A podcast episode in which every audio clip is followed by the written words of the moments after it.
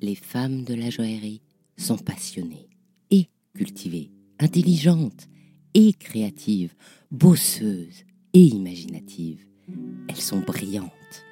On imagine le monde des bijoux comme un secteur léger et opulent. La réalité est autre. C'est un monde qui exige l'excellence dans tous les domaines, un monde de travail acharné, des artisans d'art aux mains de fées aux groupes internationaux à la puissance supranationale. Le monde des bijoux, c'est aussi une certaine image de la France qui s'impose depuis le XVIIe siècle. Et dans ce monde protéiforme, les femmes ont dû se sertir une place. Et elles ont réussi parce qu'elles sont brillantes. Dans ce podcast, Brillante, je vous fais découvrir non pas l'envers du décor, mais la réalité du monde joaillier au féminin en interviewant les femmes de la joaillerie. À chaque fois, je leur demande un conseil pour une jeune femme qui serait tentée par ce monde où le scintillement de vitrine cache l'exigence du travail et de l'investissement personnel. Pour que la jeune génération se prépare ainsi à devenir brillante. Dans cette émission, je reçois aujourd'hui une femme brillante, Stéphanie Desor, l'auteur du livre La Panthère, qui ressuscite pour nous une autre femme brillante, Jeanne Toussaint, la directrice mythique de Cartier. Bonjour Stéphanie. Bonjour Anne. Racontez-nous un peu comment on rentre dans une peau d'une panthère. C'est difficile il faut être assez sûr de soi. Et à l'époque, je dois l'avouer, je ne l'étais pas du tout. La Panthère, c'est mon deuxième livre. Et donc j'y suis allée en tâtonnant. En fait, euh, il y a eu un reportage, c'était il y a dix ans de cela. Je me souviens très bien, la chaîne s'appelait Vivolta et très vite, on a vu passer trois hommes, beaux, magnifiques, les trois frères Cartier, et soudain un portrait de femme, mais qui passe comme ça et qui ne s'arrête pas. Alors j'ai voulu regarder. J'ai voulu m'immiscer et je me suis rendu compte que cette fille extraordinaire, devenue la plus grande des joaillères, finalement n'était qu'une cocotte. Elle venait d'un tout petit milieu, personne ne voulait d'elle, et à force de courage, de force, d'ambition aussi, mais surtout d'énormément d'amour, elle est arrivée là où vraiment à la tête de Cartier. Placée là par l'homme qu'elle aimait, Louis Cartier.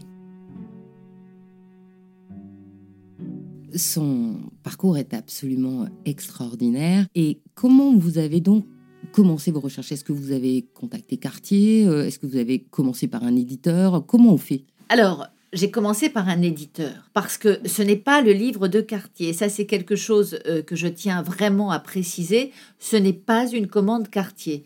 À l'époque, je suis allée voir Karina Ossine, qui était éditrice chez Lattès, qui m'a vraiment poussée dans cette direction. Et Karina aime les femmes, les histoires de femmes. C'était il y a dix ans quand même. Les histoires de femmes, ça fonctionnait, mais pas autant que maintenant. Et Karina m'a dit, c'est un bon sujet, mais comment on fait? J'ai dit, ben, comment on fait? Il s'agit de Cartier, donc il faut aller voir Cartier. Et là, je vais vous dire, cela a été extraordinaire. La maison Cartier nous a ouvert toutes les portes. Nous avons été reçus, Karina et moi, par Pierre Rénéro et Michel Aliaga, qui étaient en charge de l'image, du patrimoine, de toute l'histoire de quartier. Et ils nous ont dit, nous allons vous ouvrir les portes. Vous voulez écrire sur Jeanne Toussaint, mais bien entendu, nous allons vous aider. Nous allons faire tout ce qui est en notre pouvoir pour vous aider. Maintenant, attention, la seule chose que l'on demande, c'est de relire le livre pour euh, être certain que cela est en accord avec la maison. Le nom quartier, c'est une maison, c'est un nom international. Jeanne Toussaint, ce n'est pas, enfin, c'est Cartier tout en n'étant pas Cartier. Elle s'appelle Jeanne Toussaint. L'idée, c'était de raconter l'histoire d'une femme, d'avoir l'aval de Cartier, mais de ne pas vendre une marque.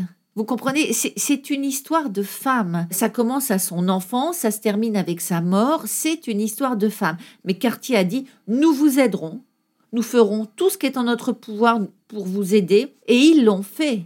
Et ils ont été formidables. Et je continue à les remercier pour cela. Et je vais vous dire, ils continuent à m'aider parce qu'un jour, La Panthère va devenir un film. Et Cartier ouvre toujours grand ses portes. Alors justement, il vous ouvre les portes.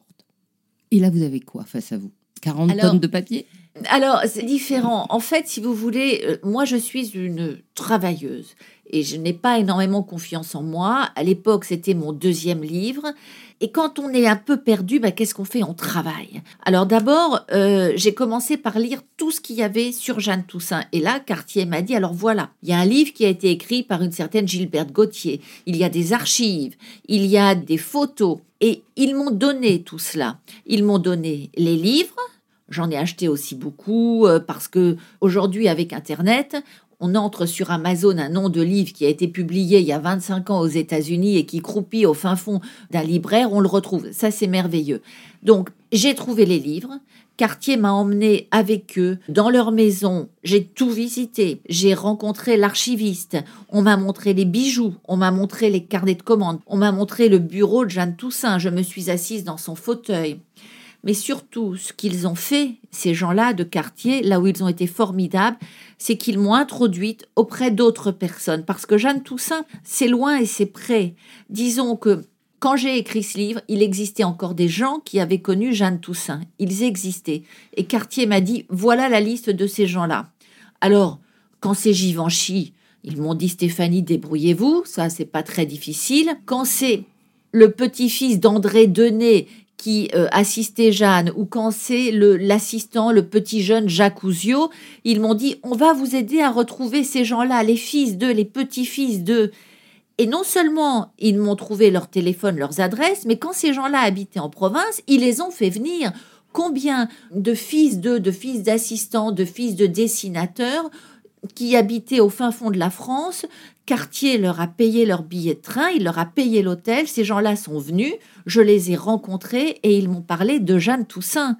Donc Cartier m'a énormément aidé, ils ont tout fait pour moi. Si je comprends bien, ce qui était merveilleux, c'est qu'au-delà des papiers et des lettres peut-être, eh ben, en fait, vous avez eu des témoignages oraux de Bien gens qui l'avaient vraiment connu et qui pouvaient vous donner comme ça une idée de son caractère, une idée de qui elle était, de sa personne. Bien sûr, et non seulement de Jeanne, mais aussi des gens qui l'ont connue. J'ai rencontré des gens de la famille Cartier. Euh, j'ai rencontré des gens de la famille Claudel, parce que vous savez que la fille de Pierre Cartier-Marion a épousé le fils de Paul Claudel. Donc j'ai rencontré beaucoup, beaucoup de gens qui ont été un lien avec Jeanne, qui m'ont parlé de Jeanne, qui l'ont évoquée.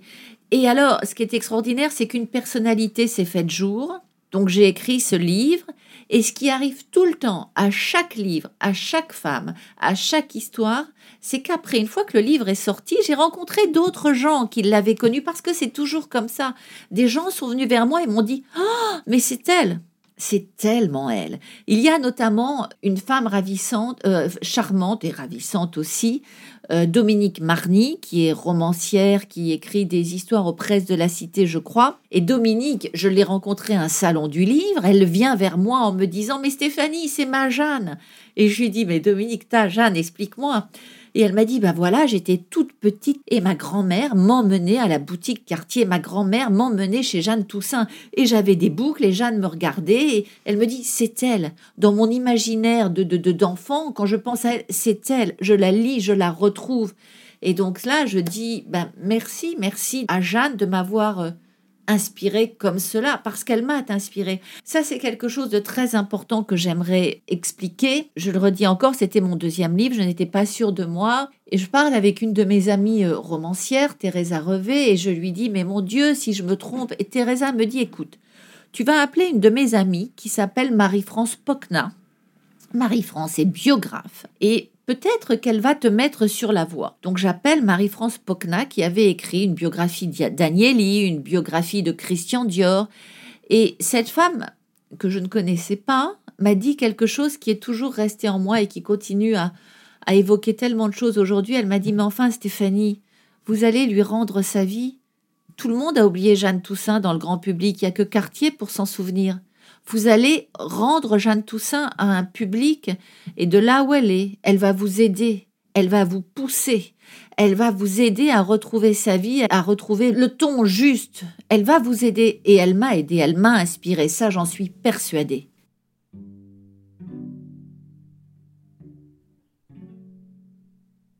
Donc si on reprend la vie de Jeanne, c'est quand même une vie compliquée et une vie surtout pour nos auditeurs les plus jeunes, très compliqué à comprendre à cause de la situation de la femme de l'époque. Oui, absolument. Jeanne naît à la fin du 19e siècle, donc elle est, elle est jeune donc au début du 20e. Et qu'est-ce que fait une femme au fin 19e, début 20e Alors, c'est très simple. Soit elle est une femme du monde, et elle se marie, et elle fait des enfants, et c'est ainsi, c'est tout. C'est pas si simple pour les femmes du monde parce qu'il y en a beaucoup qui n'avaient pas du tout, du tout envie de faire ça. Mais peu importe. Elles se marient, elles font des enfants. Bon, si elles ne font pas d'enfants, les femmes du monde, elles peuvent entrer en religion. Bon.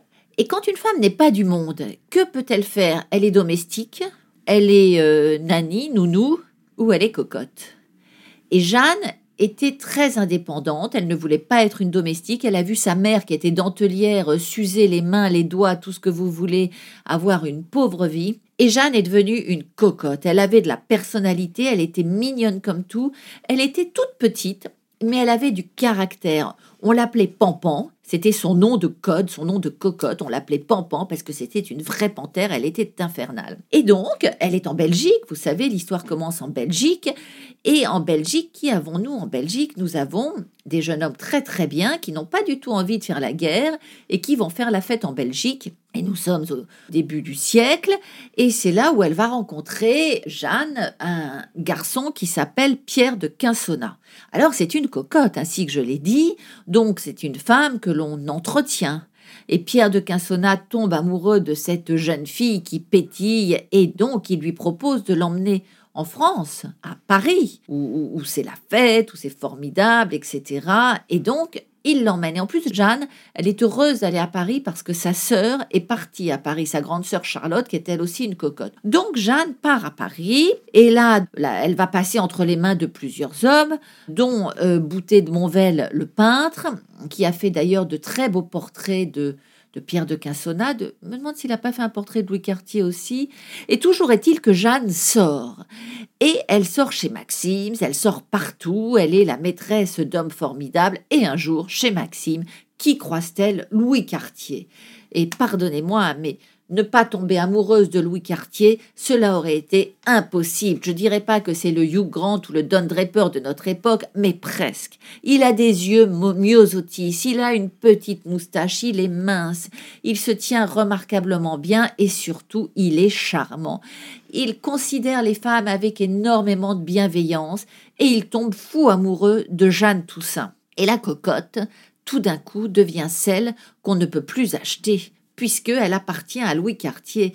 Et le garçon du Ritz qui est au courant de tout, parce que c'est ainsi que ça se passe, quand ces beaux messieurs arrivent chez Maxime, ils regardent autour d'eux toutes ces femmes, ces libellules magnifiques, et ils demandent au maître d'hôtel alors qui est libre et qui ne l'est pas? Jeanne Toussaint n'est plus libre pour personne, elle appartient à Louis Cartier. Et c'est le début d'une histoire d'amour absolument formidable. Et passionnée. Et passionnée, passionnée parce que ben parce qu'ils sont très différents. Louis, c'est le grand bourgeois. Il appartient à une famille qui commence à fonder un empire. On est au tout début. Louis est le petit-fils du, du grand bijoutier qui avait, du grand joaillier qui avait sa maison euh, boulevard des Capucines. Et Louis a deux frères, Pierre et Jacques, et il a un père. Et ensemble, ils fondent la maison Cartier. Donc, c'est absolument magnifique. Seulement, ils vont chez les plus grands, proposer leurs bijoux, mais ils sont des fournisseurs. Et le père de Louis Cartier lui explique, il lui dit Mais, mais mon fils, tu veux être invité chez les Rothschild, tu veux arriver par la grande porte, tu veux être au Jockey Club, tu veux être à, à tel golf? Mais mon fils, si tu arrives au bras d'une cocotte, ça ne fonctionnera jamais pour aller chez ces gens-là, pour être leur ami, pour ne plus être le fournisseur, il faut épouser l'une des leurs. Donc, ça ne sera pas ta cocotte, ça sera une aristocrate. D'ailleurs, tout ce monde de cette époque est extrêmement cloisonné parce que, comme vous venez de le souligner, justement, Louis Cartier avait voulu être invité au bal du baron de Rothschild, qui donc à cette occasion lui avait dit Je n'invite pas mes fournisseurs. Cartier ne pouvait pas aller chez Rothschild et Jeanne, ne pouvait pas aller chez Cartier. Voilà. Mais euh, c'est pas difficile. Vous avez euh, donc ces cocottes, vous avez les bourgeois et vous avez l'aristocratie. Et effectivement, tout était très cloisonné. Et donc, euh, Louis Cartier va épouser une aristocrate hongroise. Ça sera un mariage qui ne va pas fonctionner. Il y aura un enfant, mais ça n'empêche que Jeanne a le cœur brisé et que Louis a le cœur brisé. Alors que fait Louis pour se racheter? Eh bien, il lui offre une place chez Cartier. Il a fait entrer dans la maison Cartier. Et qui devient-elle pour tous ces gens qui la regardent? Elle devient la mademoiselle de Monsieur Cartier. Et elle entre pour faire des sacs à main. Sauf que ces sacs à main, c'est plus que des sacs à main. Ce sont des véritables bijoux, parce que sur les fermoirs, il y a des panthères, parce que sur les, les, anses elles-mêmes deviennent de vrais bijoux. Et plus ça va, plus on se rend compte que Jeanne a de l'idée. Et peu à peu, elle va avoir plus d'idées que tout le monde. Alors, ce que je tiens à dire, c'est que Jeanne ne sait pas dessiner. Elle n'a jamais dessiné, mais elle savait raconter ses idées. Et là, elle va prendre une position. Donc oui, elle est arrivée chez Cartier parce que placée là par Louis, leur histoire d'amour s'arrête, malheureusement, parce que nous sommes chez les gens bien, c'est-à-dire qu'il est marié à son aristocrate, il ne la trompe pas, il a un enfant, Jeanne en sera la marraine de Claude, je crois, mais il est toujours tellement plein d'admiration pour cette femme, et plus cela va aller, plus ils vont vieillir, plus il sera fou d'admiration pour elle, parce qu'elle va révolutionner Cartier. En fait, ce que j'ai lu dans votre livre, c'est que c'est déjà ce goût particulier qu'elle avait qui l'a séduite. Vous dites à un moment dans, le livre, je parie sur toi, tu as un œil, tu as une façon de voir. Vous faites dire ça à Louis. Oui. Hein, c'est-à-dire que c'est pas seulement la jeune femme qui l'a emmenée et il lui a tout appris. Oui, bien sûr, il lui a appris toute la joaillerie. Mais elle avait déjà du goût, puisque c'est ça que, notamment, elle les vendait via Gabrielle Chanel. Oui, absolument. Elle a du goût, elle a une modernité en elle. Il ne faut pas oublier qu'on est à une époque qui s'appelle la belle époque. Les femmes ont des robes assez euh, moulantes, elles sont corsetées et sur leur décolleté, elles ont des espèces de parures, donc imaginées par Louis Cartier, par son dessinateur Charles Jacot. Louis Cartier disait aux gens qui travaillaient pour lui Marchez dans Paris les yeux en l'air, regardez les frontons des immeubles. Et si vous regardez aujourd'hui les frontons des immeubles, si vos auditeurs regardent les frontons des immeubles, ils vont retrouver autour des portes ces espèces de guirlandes que les femmes portaient au cou. C'est ça l'inspiration des bijoux de la belle époque. Et Jeanne, c'est pas ça du tout. Jeanne, qu'est-ce qu'elle fait? Elle emmène Louis au théâtre, et ils vont voir les ballets russes. 1914, le sacre du printemps, mais c'est un scandale, tout le monde se bat, c'est un scandale au théâtre des Champs-Élysées, je crois que c'est le théâtre des Champs-Élysées, je, ne sais plus, mais tout le monde, les, femmes sortent les, les, épingles de leurs cheveux et, frappent autour d'elles, tellement elles sont scandalisées, elles, elles s'évanouissent, euh, les hommes hurlent au scandale. C'est épouvantable, le sacre du printemps, c'est un homme nu qui a l'air d'être dans une bestialité extrême, il y a des costumes qui sont euh, euh, rouge, écarlate, vert, jaune, de toutes les couleurs, il y a cette musique qui est assourdissante. Mais pour Jeanne, c'est une révélation. On arrête les guirlandes, on va faire de l'art déco, on va faire des bijoux avec des angles, on va mélanger la turquoise, cette pierre dure, avec l'émeraude, on va mélanger le corail euh, avec le rubis, avec le saphir. C'est une révolution, exit Charles Jacot. Et tout d'un coup, Cartier va devenir la modernité dans toute sa splendeur.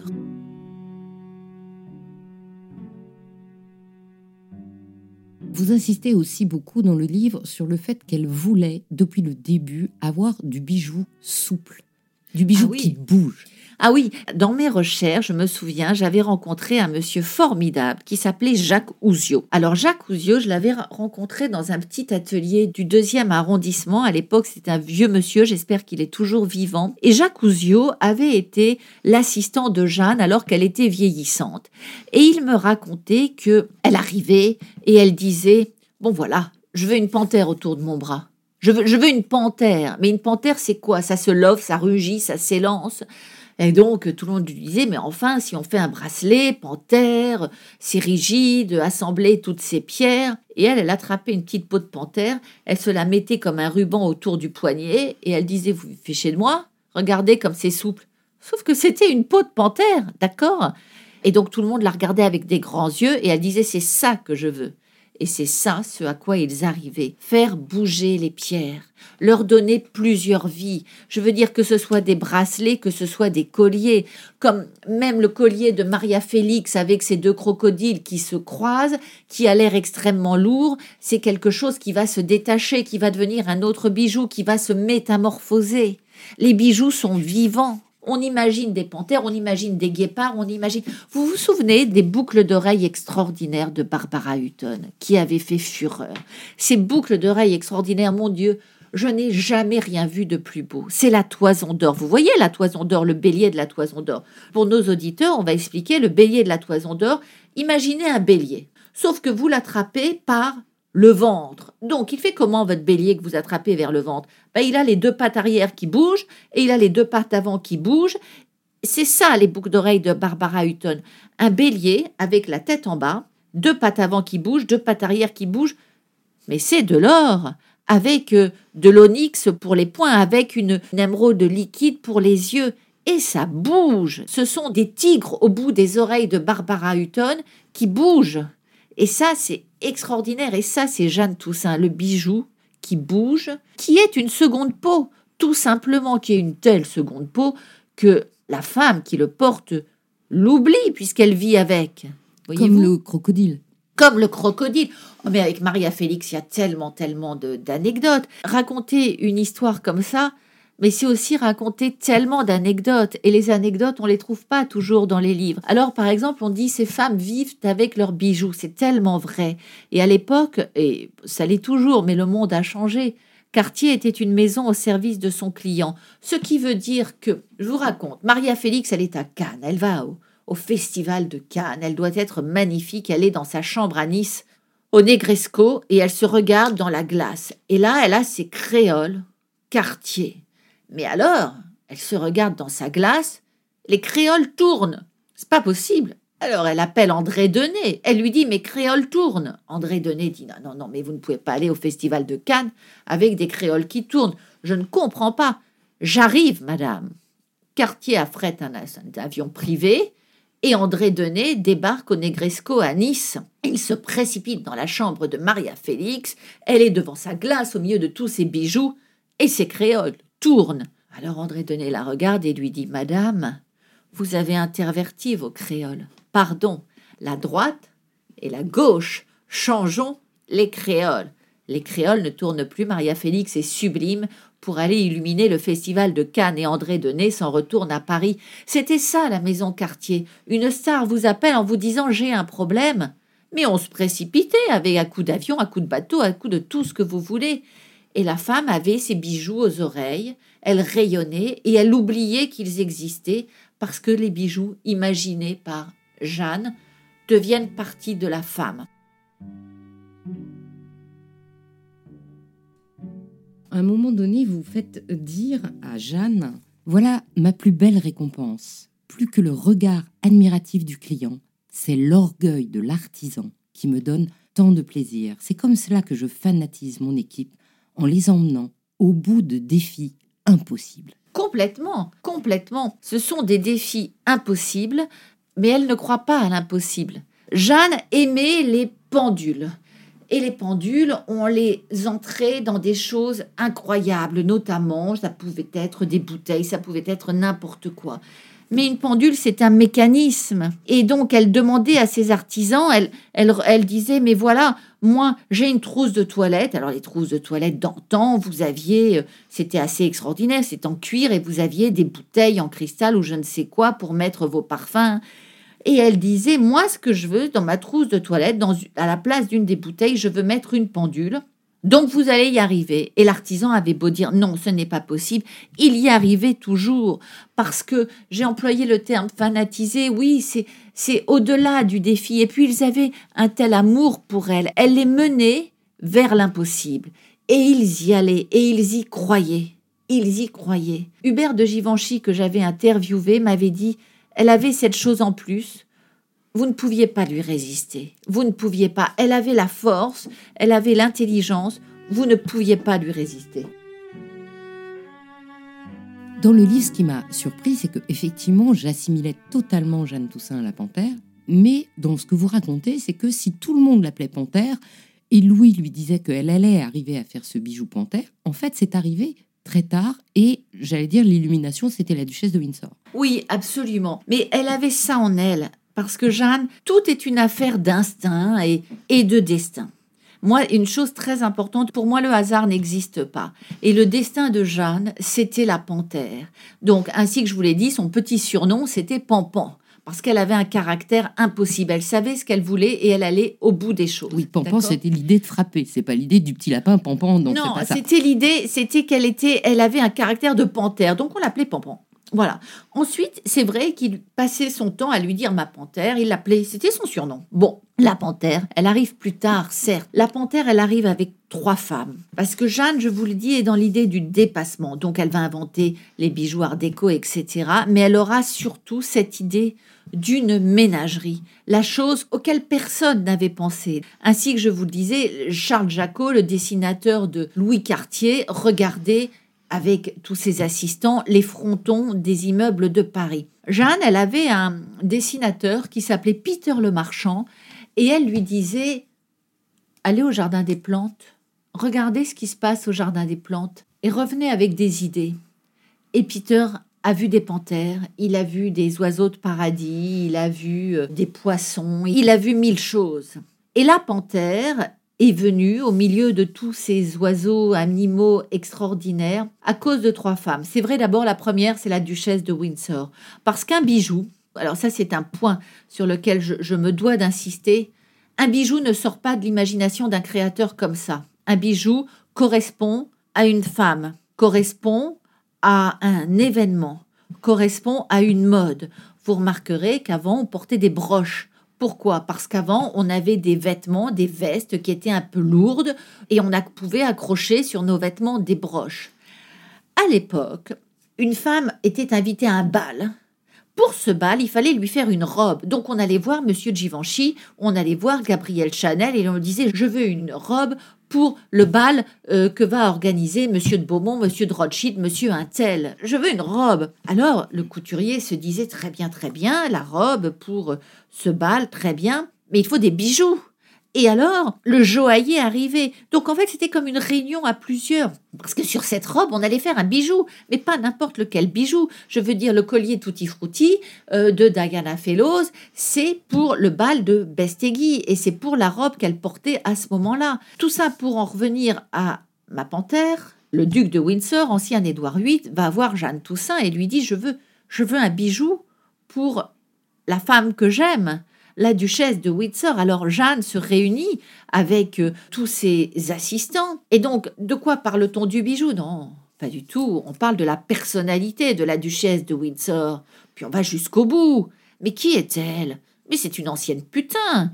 Qu'a-t-elle appris à aimer les hommes dans les bordels en Chine? Mais c'est une femme qui domine l'homme, c'est une femme qui avale l'homme, qui le dévore. Regardez le duc de Windsor, c'était un roi, c'est devenu quoi? Je sais pas, un agneau. Mais pourquoi? Parce qu'elle l'a dévoré. Pour cette femme, cette femme, c'est quoi? C'est une louve Non, plus fort que ça, c'est une panthère.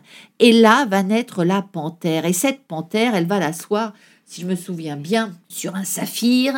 Et avant de livrer son bijou au duc de Windsor, elle la met dans la vitrine de quartier pour se faire un petit peu de publicité.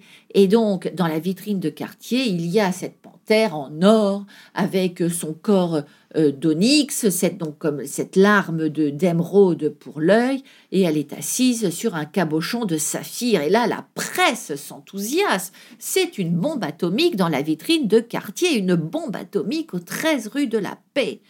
Et la panthère est lancée. La panthère ressemble à la duchesse de Windsor, et il y en aura deux autres femmes qui inspireront la panthère et après elle se déclinera. Vous avez, j'en ai parlé tout à l'heure, Barbara Hutton, qui elle est plus tigre que panthère. Barbara Hutton, ce sont ces fameux tigres avec les pattes qui bougent, inspirés de la toison d'or, ces fameux tigres qu'elle a aux oreilles, ces tigres qu'on va retrouver sur ses sacs à main. Et puis il y a Nina d'ailleurs. Alors c'est elle aussi à moitié cocotte, à moitié actrice, tout ce que vous voulez, qui a épousé le Sadruddin Aga Khan, le frère d'Ali Khan. Et Nina d'ailleurs veut garder son mari. Mais les maris sont volages. Nina d'ailleurs aime les panthères. Elle a une propriété magnifique à Garches et elle s'y promène avec ses panthères à elle.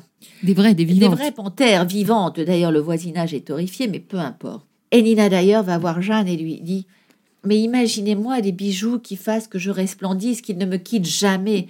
Et Jeanne imaginait des panthères et des panthères et des panthères, des panthères aux oreilles, des panthères autour du cou, des panthères aux poignets, mais des panthères, des panthères en broche, toutes plus belles les unes que les autres, des animaux. Et à partir de là, la panthère, elle va personnaliser la maison quartier. Jusqu'à aujourd'hui, regardez aujourd'hui les publicités de, de quartier, ce sont des petites panthères qui sont là derrière euh, avec des petits cadeaux qui enlèvent les rubans de, de rouge à Noël. La panthère, c'est quartier. Et cette marque, c'est Jeanne qui l'a imaginée.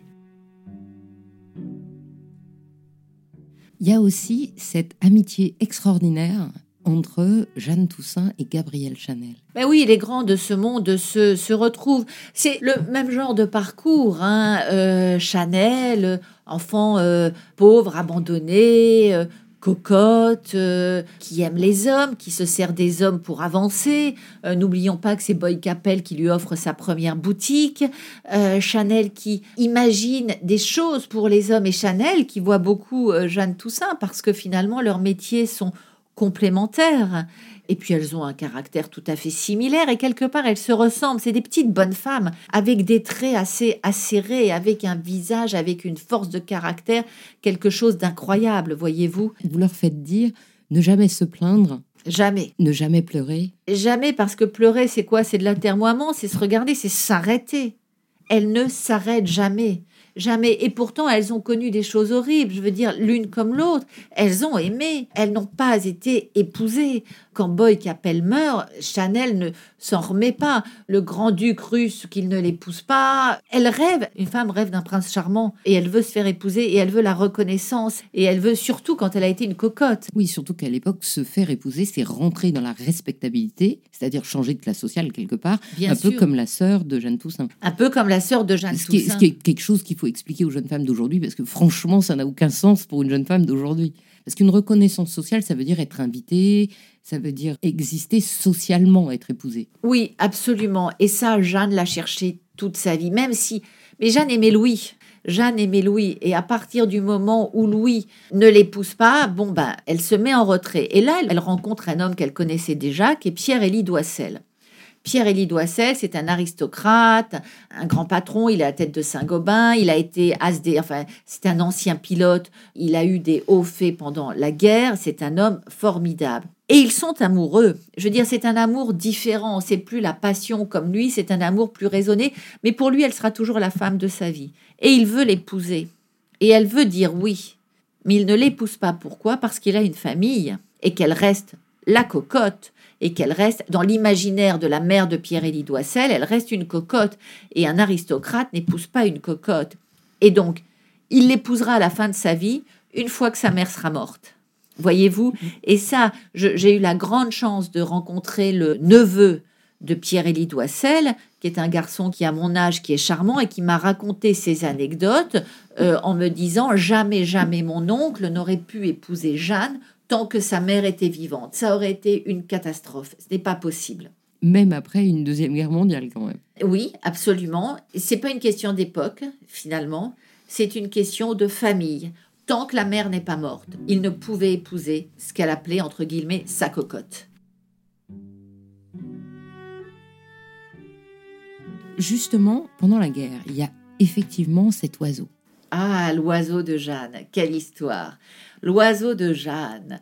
Elle a, ainsi que je vous l'ai dit, un goût de pas de la provocation, mais je veux dire, elle n'aime pas qu'on se fiche d'elle. La guerre est là, les Allemands ont envahi Paris, ils sont installés au Ritz, ils débarquent chez Cartier, elle ne peut pas les voir et donc elle va, à sa façon, elle va essayer de se battre contre eux et donc elle imagine ce bijou qui est un oiseau qui ne chante pas, qui est derrière les barreaux d'une cage, il a le bec fermé, il est dans sa cage, derrière ses barreaux.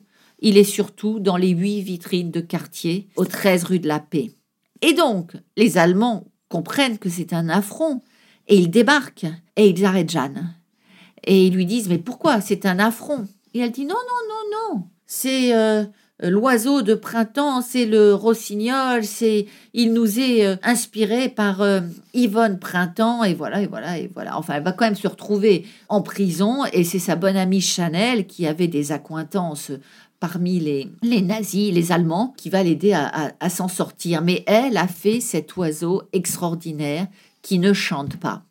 Et à la libération, elle fait le deuxième oiseau, celui qui est devant sa cage avec un bec grand ouvert, et c'est l'oiseau qui chante.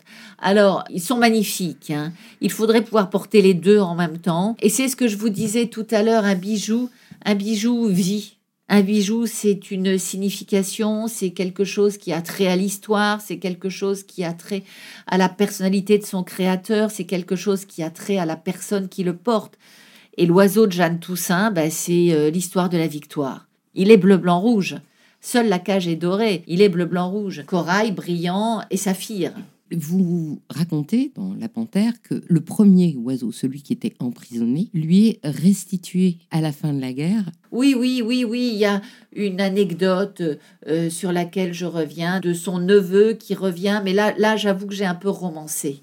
Euh, c'était mon, deuxième livre et il y a quelques passages que j'ai un peu romancé parce que en fait je voulais rendre euh, hommage au neveu de Jeanne qui m'a raconté toutes ces anecdotes et, euh, et c'est vrai que j'ai un peu joué avec cet oiseau mais pourquoi?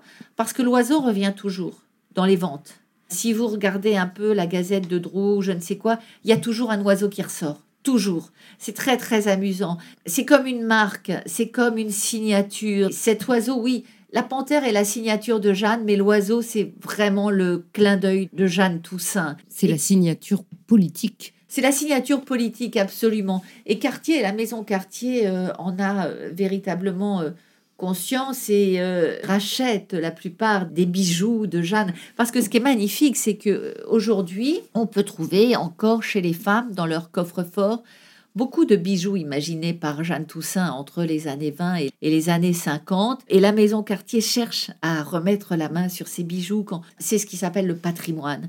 C'est l'ADN de la maison. Les bijoux de Jeanne Toussaint, c'est l'ADN de la maison, peut-être plus que ceux de Louis Cartier. C'est ce qui a vraiment inscrit la marque dans l'époque et ce qui l'a fait exister plus que les autres. Cartier, c'est Jeanne Toussaint. Dans votre livre, alors je voudrais savoir si c'est romancé, vous racontez que Jeanne, ce qui la décide à partir de Charleroi, c'est non seulement qu'elle est indépendante et qu'elle ne veut pas être ouvrière, mais c'est qu'elle est violée par son beau-père. Alors je ne dis pas ça. Je sous-entends qu'il y a eu des attouchements. Alors, est-ce que c'est vrai? Je n'y étais pas. Maintenant, euh, donc la fille de Marion Cartier m'a dit, parce que Marion Cartier a travaillé avec Jeanne. Marion était jeune et Jeanne était déjà vieillissante. Et Marion Cartier a dit à sa fille, elle a un problème. Elle est tellement raide, elle est tellement... C'est une armure, euh, elle est très froide. Elle a eu un problème de viol dans sa jeunesse. Ce que m'a dit la descendante de Pierre Cartier, c'est que sa mère lui avait toujours dit qu'il y avait eu un problème certainement d'attouchement ou de viol dans sa jeunesse. Donc c'est une supposition. Je me suis basée sur cette supposition et si vous relisez le livre, je ne parle jamais de viol. Je raconte un attouchement et parce que j'ai pas voulu dire quelque chose qui n'existait pas. On m'a raconté quelque chose entre guillemets en me disant cela a forcément eu lieu. Donc je l'ai sous-entendu. Voilà. Ce qui était typique des conditions de l'époque. Et ce qui était un typique des conditions de l'époque, parce que ça se faisait, et apparemment ça se fait toujours aujourd'hui quand vous voyez les scandales qui existent, mais ça se faisait, les femmes n'avaient rien à dire, et pour donner une telle rage, pour donner une telle rage à une femme, il fallait bien qu'il y ait eu quelque chose, parce que la rage, elle l'avait en elle. Pour sortir de son petit appartement dégoûtant de Charleroi et arriver là où elle est arrivée, il a bien fallu qu'il y ait quelque chose, une blessure. On se construit sur ces blessures. Et c'est ce que j'ai voulu exprimer. Est-ce que vous auriez aimé? Jeanne, bien sûr. Je ne peux pas écrire sur quelqu'un que je n'apprécie pas. C'est pour ça que les sujets sont difficiles. C'est qu'il faut que j'apprécie, que j'aime. Il faut surtout que je devienne la femme. Le livre est écrit à la première personne. Bien sûr que je l'aurais aimé. Elle me fascine. Elle me fascine par sa modernité. Elle me fascine par euh, mais son humanité, je veux dire l'amour qu'elle porte à Louis Cartier, est extraordinaire jusqu'à la fin de sa vie. Elle arrive quand même dans une famille où elle est repoussée, le vieux père Cartier ne veut pas la voir, les frères la regardent bizarrement, ne veulent pas la voir, elle va se battre pour arriver et elle va tous les conquérir, mais elle va les conquérir pas par ambition, parce qu'elle devient elle-même la maison Cartier. Et donc, bien sûr que je l'aurais aimé. C'est l'ADN de Cartier, Jeanne Toussaint. Et puis, comme le dit Givenchy, elle avait une force, elle avait un magnétisme, elle avait un charisme. Hubert de Givenchy m'a dit, elle arrivait dans une pièce, elle était minuscule, hein, elle était toute petite, elle n'était pas jolie, elle n'était pas laide, elle avait de la gueule. Elle avait cette coiffure au carré, des petits cheveux au carré avec l'arrêt sur le côté. Elle avait sa mèche et elle avait un, donc ce nez un peu busqué et elle était toujours en marine, ça lui allait merveilleusement bien. Et elle avait des perles et des perles et des perles. Et Givenchy me disait, elle avait des colliers, des partout comme une cascade. C'était extraordinaire. On ne voyait qu'elle. On ne voyait qu'elle. Et elle n'avait pas besoin de parler fort. Tout le monde l'écoutait, l'entendait. Elle avait une autorité innée. Mais bien sûr que je l'aurais adorée. Je l'aurais adorée. Elle est fascinante. Et quand son neveu m'en a parlé, mais il m'en parlait avec joie, avec humilité, avec beaucoup de sourire. Jeanne, c'est quelqu'un à qui on se confiait, par exemple, tous ces hommes qui venaient faire faire des bijoux pour leur maîtresse. Il fallait, fallait euh, avoir confiance pour avoir le poudrier serti dans lequel il y avait écrit à toi mon amour pour toujours de la part du comte de je ne sais quoi, et sauf que le comte de je ne sais quoi était marié. Et donc tous ces hommes se confiaient à Jeanne qui euh, gardait précieusement en elle euh, tout cela, voyez-vous. Non, non, je l'aurais adoré. J'ai énormément de respect pour Jeanne Toussaint, pour ce qu'elle est, pour ce qu'elle a fait de quartier. Et ce qui me fait très plaisir aujourd'hui, c'est qu'au moment du livre, personne ne parlait de Jeanne. Personne. Parce que, je vais vous dire, quand j'ai écrit ce livre, une, dame de quartier qui était là depuis très longtemps m'a dit Oh, euh, j'aime beaucoup votre livre. Oui, oui, je l'aime beaucoup. Mais tout de même, le passage sur la cocotte, vous auriez pu commencer après, une fois qu'elle entre chez Cartier. Je dis, mais attendez, c'est la cocotte qui forge son caractère. Ah non, non, non, on ne doit pas dire ça. Et c'est pour ça qu'ils n'ont pas communiqué sur elle, contrairement à Chanel qui a communiqué sur le personnage de Gabrielle. Mais Cartier, on ne communiquait pas sur Jeanne Toussaint. Depuis mon livre, on communique sur Jeanne. Il y a eu, il y a quelques années, au Grand Palais, une énorme exposition sur Cartier. Il y avait tous les bijoux de Jeanne et il y avait tout un panneau sur Jeanne. Qui était-elle? Voilà. Mais ils ont apprécié mon livre. Et donc, ils ont eu le livre à la lecture et ils l'ont beaucoup apprécié. Ils ont corrigé? Alors, quelques erreurs que j'avais faites. Par exemple, je parle un moment de la bague Trinity. Cocteau voulait une bague pour la personne qu'il aimait. Pour moi, la bague était pour radiguer. Et dans mon livre, voilà, je raconte la bague Trinity, euh, fidélité, amour, je ne sais quoi, pour radiguer. Et là, euh, Michel Aliaga me dit Mais non, mais non, Radiguet était mort. Radiguet est mort euh, très tôt. Et il me dit non, non, c'était pour Nathalie Palais. Mais je dis, mais enfin, Cocteau était homosexuel et Nathalie Palais avait été violée par tous les bolcheviks, elle était devenue frigide. Il n'y a pas d'amour entre Cocteau et, Nathalie Palais. Il me dit, mais détrompe-toi, il y a un amour fou, chaste et fou, mais c'est vraiment l'amour d'un homme pour une femme. Et cet amour-là, euh, Cocteau a voulu le personnifier dans cette bague, la bague Trinity. Et donc, ils m'ont corrigé ça, c'est tout. Puis aujourd'hui, quand je vais chez Cartier, euh, on me dit Ah, la panthère, c'est vous Je dis Non, non, c'est Jeanne, mais c'est un peu moi aussi. Et justement, si vous l'aviez en face de vous, qu'est-ce que vous lui diriez aujourd'hui? Ben, je, lui, je lui dirais euh, merci d'avoir imaginé tout cela, merci d'avoir ouvert la voie à d'autres créatrices. Alors pour moi, il y a une femme qui aujourd'hui a la carrure de Jeanne, qui est Victoire de Caslan. J'ai la plus grande admiration pour Victoire de Caslan. Elle habite pas très loin de chez moi. Un jour, je l'ai croisée et je lui ai couru derrière et je lui ai dit Je vous admire tellement. Ce sont des femmes qui révolutionnent la joaillerie parce qu'elles imaginent ce que personne n'a jamais imaginé. Et ce qu'a fait Victoire pour Dior, mais c'est incroyable. Elle a inventé une nouvelle forme de joaillerie. Ce qu'a fait Jeanne pour Cartier. Et c'est tout. Alors vous me direz, oui, il y a René Boivin, euh, ok, bon, moi c'est Jeanne et après c'est Victoire. Donc c'est le prochain livre. Ah non, non, c'est pas le prochain livre. Le prochain livre sort en mai et ce n'est pas sur une joaillère, mais c'est toujours sur des femmes qui aiment les bijoux parce que ce livre, en fait, La Panthère, est l'inspiration de tous mes livres. Et vous savez pourquoi? Parce que toutes les femmes du monde, un jour ou l'autre, passent par Cartier, toutes. Et toutes mes héroïnes, de Pamela à Jackie Kennedy en passant par les sœurs Livanos et la prochaine, sont toutes des clientes de quartier. Pour moi, toutes mes héroïnes viennent de Jeanne Toussaint. Eh bien Stéphanie, on va arrêter là. Merci infiniment. À bientôt. À bientôt Anne. Merci d'avoir écouté Brillante. Je vous invite à me faire part de vos commentaires, de vos réactions, de vos envies, de vos questions pour Stéphanie Desor sur les réseaux sociaux d'Il était une fois le bijou.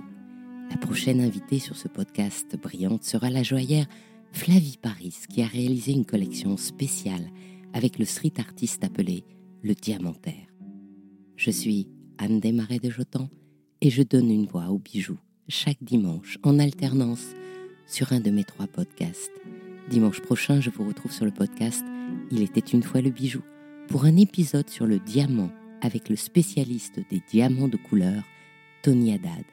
Et puis ce sera un nouvel épisode du podcast Le bijou comme un bisou. Pour ne manquer aucun de nos rendez-vous du dimanche autour du bijou, abonnez-vous à chacun de ces trois podcasts. Il était une fois le bijou, le bijou comme un bisou et brillante sur votre plateforme d'écoute préférée et partagez sur vos réseaux sociaux. Si vous êtes sur Apple Podcast ou sur YouTube, encouragez-moi en mettant des commentaires. C'est ce qui permet de référencer les podcasts. Je vous souhaite une semaine brillante. À dimanche prochain et en attendant, soyez brillante.